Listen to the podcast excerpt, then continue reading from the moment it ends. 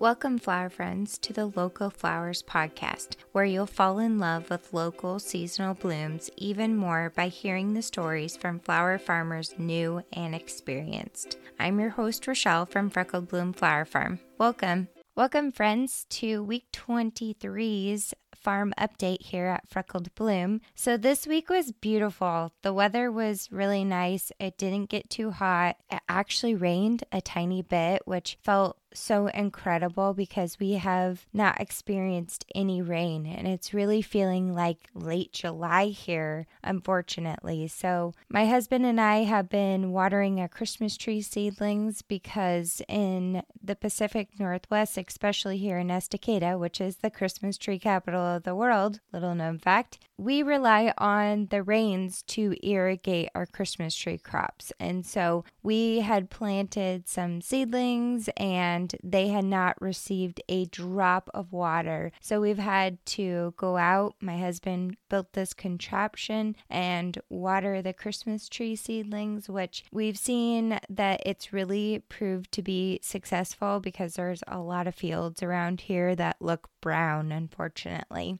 But I had a micro wedding for a dear friend of mine. She has been not only just a great friend, she was my boss at one time, my colleague at one time, and her sister was getting married. And she reached out to me to do a bridal bouquet as well as her bouquet and just two medium arrangements. I found that those micro weddings are exactly what I want to do. There was no pressure to do all these big extravagant pieces. It was simple, it was beautiful, and I could really use my artistic flair to design beautiful flowers. And I'm just finding as I'm taking on more weddings that my ideal client really is the person that wants to give me the reins to make their dreams come true. And just the flexibility that I'm going to pick beautiful flowers that they're not going to see on Pinterest, and I'm going to make that bouquet absolutely beautiful. Speaking of Pinterest, I usually have brides send me what their color scheme is, but I also ask for them to send me some photos as inspiration. I do not create an exact replica. I just want to see what kind of style they're looking at, especially want to see what colors that they're truly loving because somebody can say, I want blush, but then if they incorporate some mauve into it, I like to see kind of what their what pictures are catching their eye. But with that said, Pinterest, flower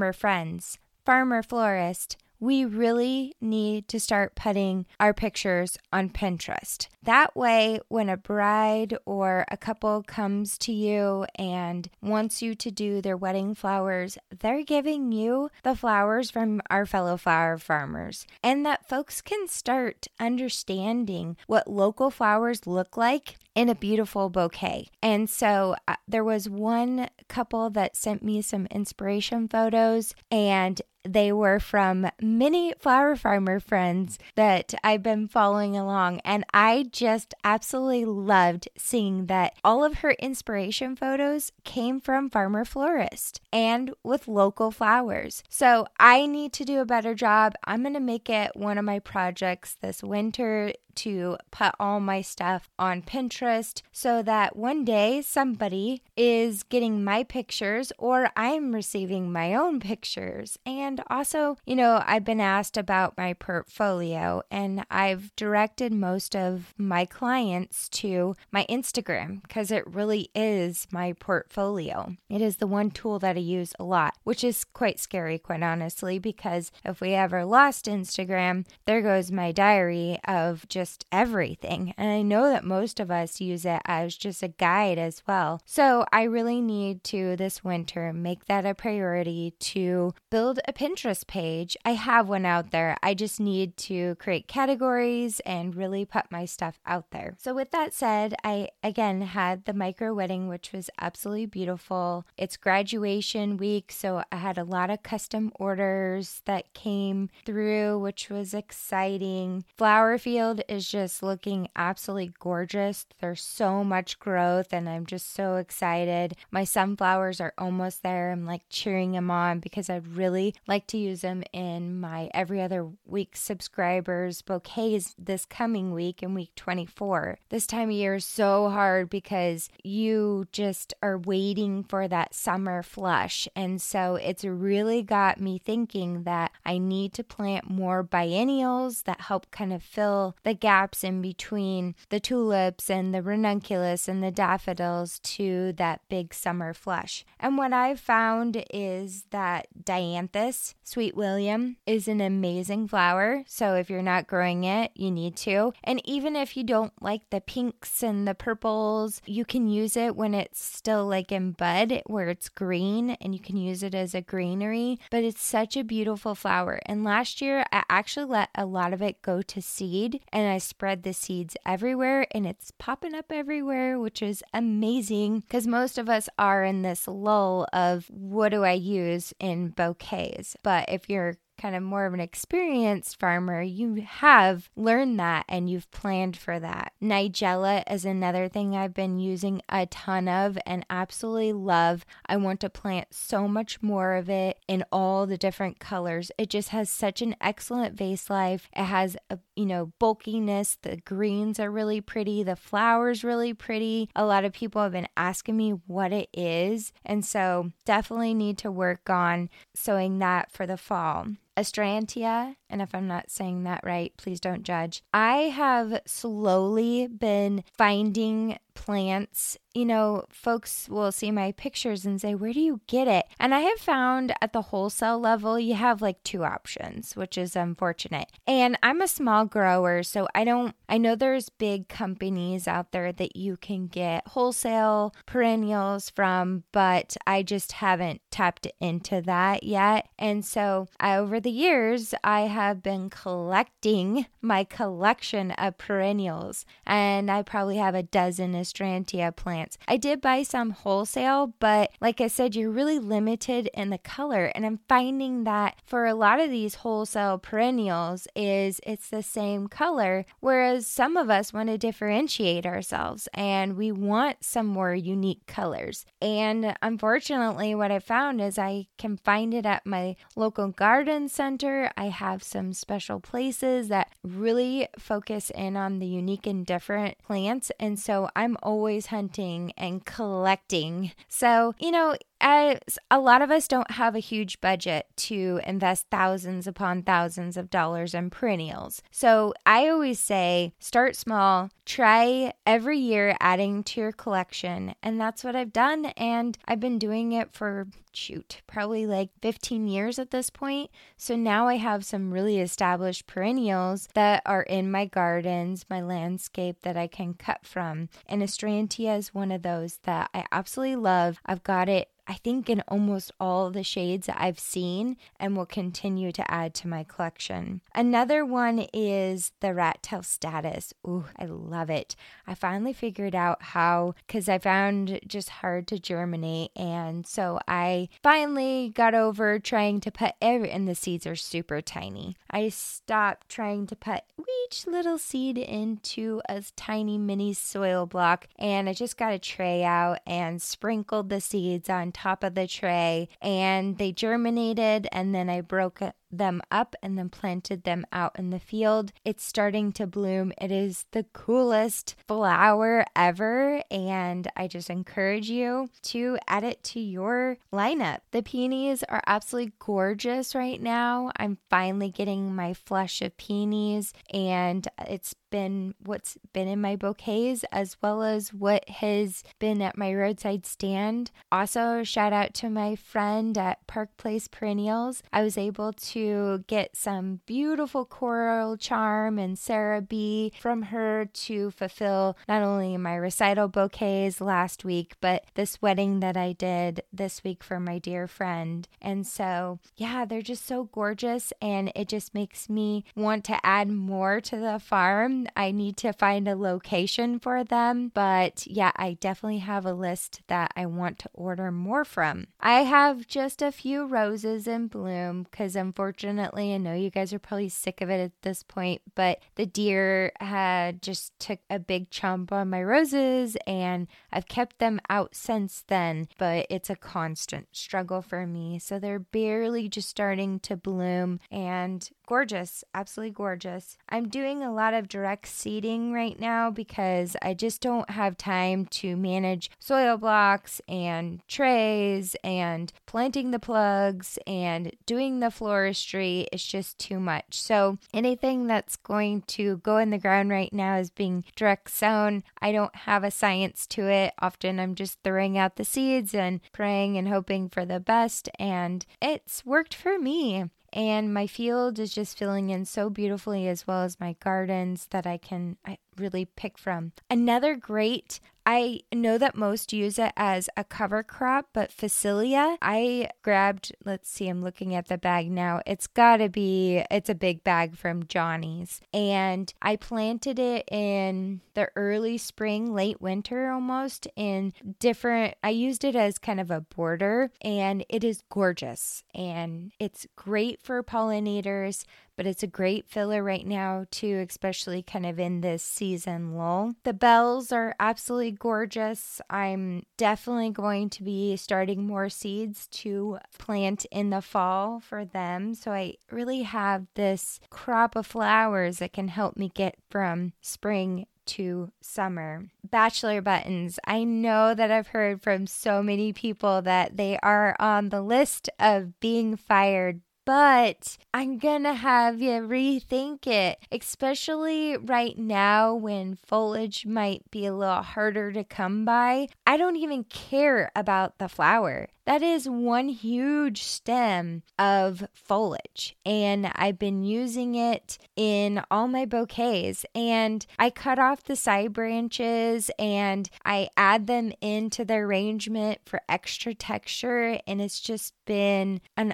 awesome asset. So I know they are a pain in the butt, but when you're thinking about foliage, they may be something that you want to continue to keep in your space. I started sunflower steves, sunflowers in big soil blocks, and I was not going to direct sow them. They cost me a pretty penny. So they germinated and germinated well, and I've planted them out in a place that I can keep a watchful eye on.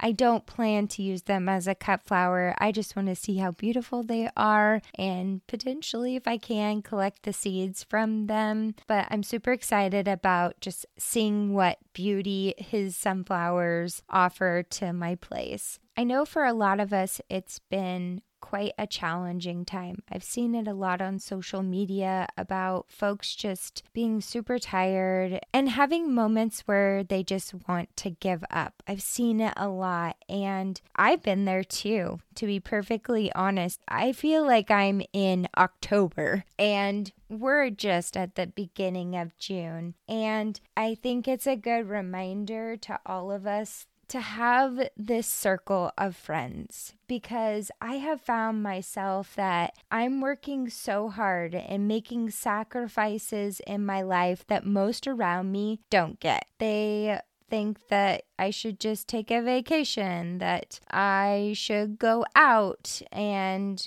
I should do all these things. But I didn't get into this business to just let it fail, if I'm perfectly honest. And these sacrifices that I'm making will eventually have long term benefits. But guess what? When you start a new business, there's a lot of groundwork that goes into it, not to mention starting a flower farm. It's a ton of work to start a, a, flower farm. And if it was easy, guess what? Everybody would do it. And it's not easy. And I just continue to encourage you, as well as here's a reminder to myself to, and it may be because I'm getting older too. It's just you start to really prioritize your life and your time, especially when you feel like you're running on a treadmill. Every minute is precious. And so I have just started to let go, to let go of all the things that don't bring me joy, don't bring me happiness and just stop really caring what other people think about me. I've worked really hard in my life to get where I am today.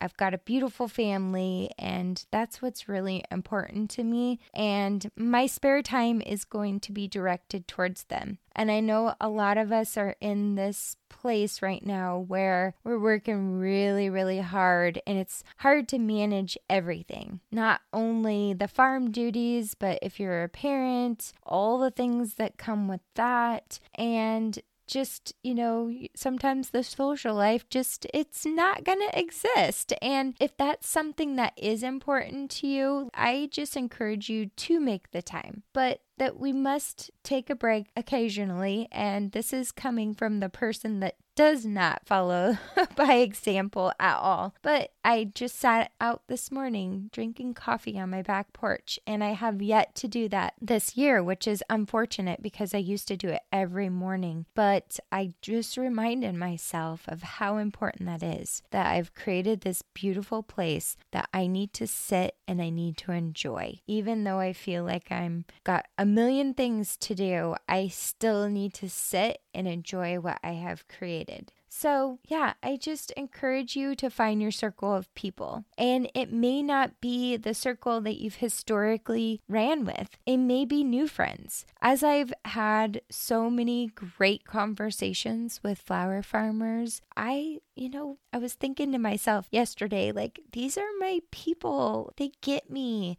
We have the same passion in life. We can relate to each other. They get how I'm feeling. They understand. They will build me up, and they are the people that I can go to when I'm struggling. And they're people that I can rely on to continue to build my business just by having conversations around what I'm thinking through, whatever element of my business it may be. So as a reminder that our lives change with us and the groups that we follow will change too. And I just keep reminding myself of that, of just focusing my attention, which is very minimal at this point, on the things that really bring me joy and value. Well, friends, I hope that you're having a wonderful week. This next week 24 is going to be insane. I've got a really big wedding coming up and it's probably going to consume all of me next week. And as our season continues to get even crazier, I just continue to ask for your grace as the episodes may not come out every week. They may not come out on every Sunday. I'm trying my best here to bring you this content and just keep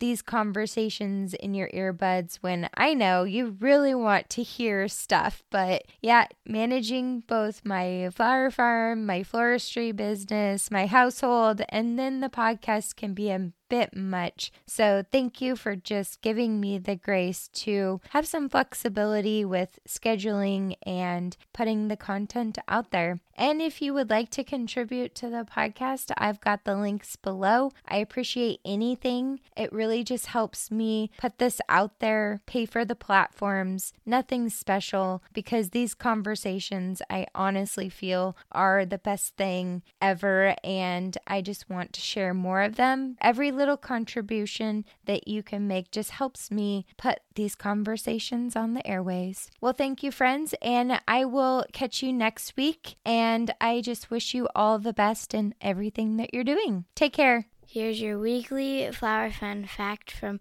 one of the Freckle Bloom Flower Kids. Google states the world's smallest flower is a watermelon, which measures just 0.1 millimeters across. Thank you for listening. Well, that wraps up this episode. Thank you so much for joining in to the conversation. And together, all boats will rise and local flowers will be blooming fabulous in all of our communities. So, if you are a fellow flower farmer that want to join in on the conversation, please reach out to us to get you scheduled for a podcast episode. And if you're just listening in and enjoy the podcast, please share with your friends, your family, and everybody you know. We really appreciate it. Thank you.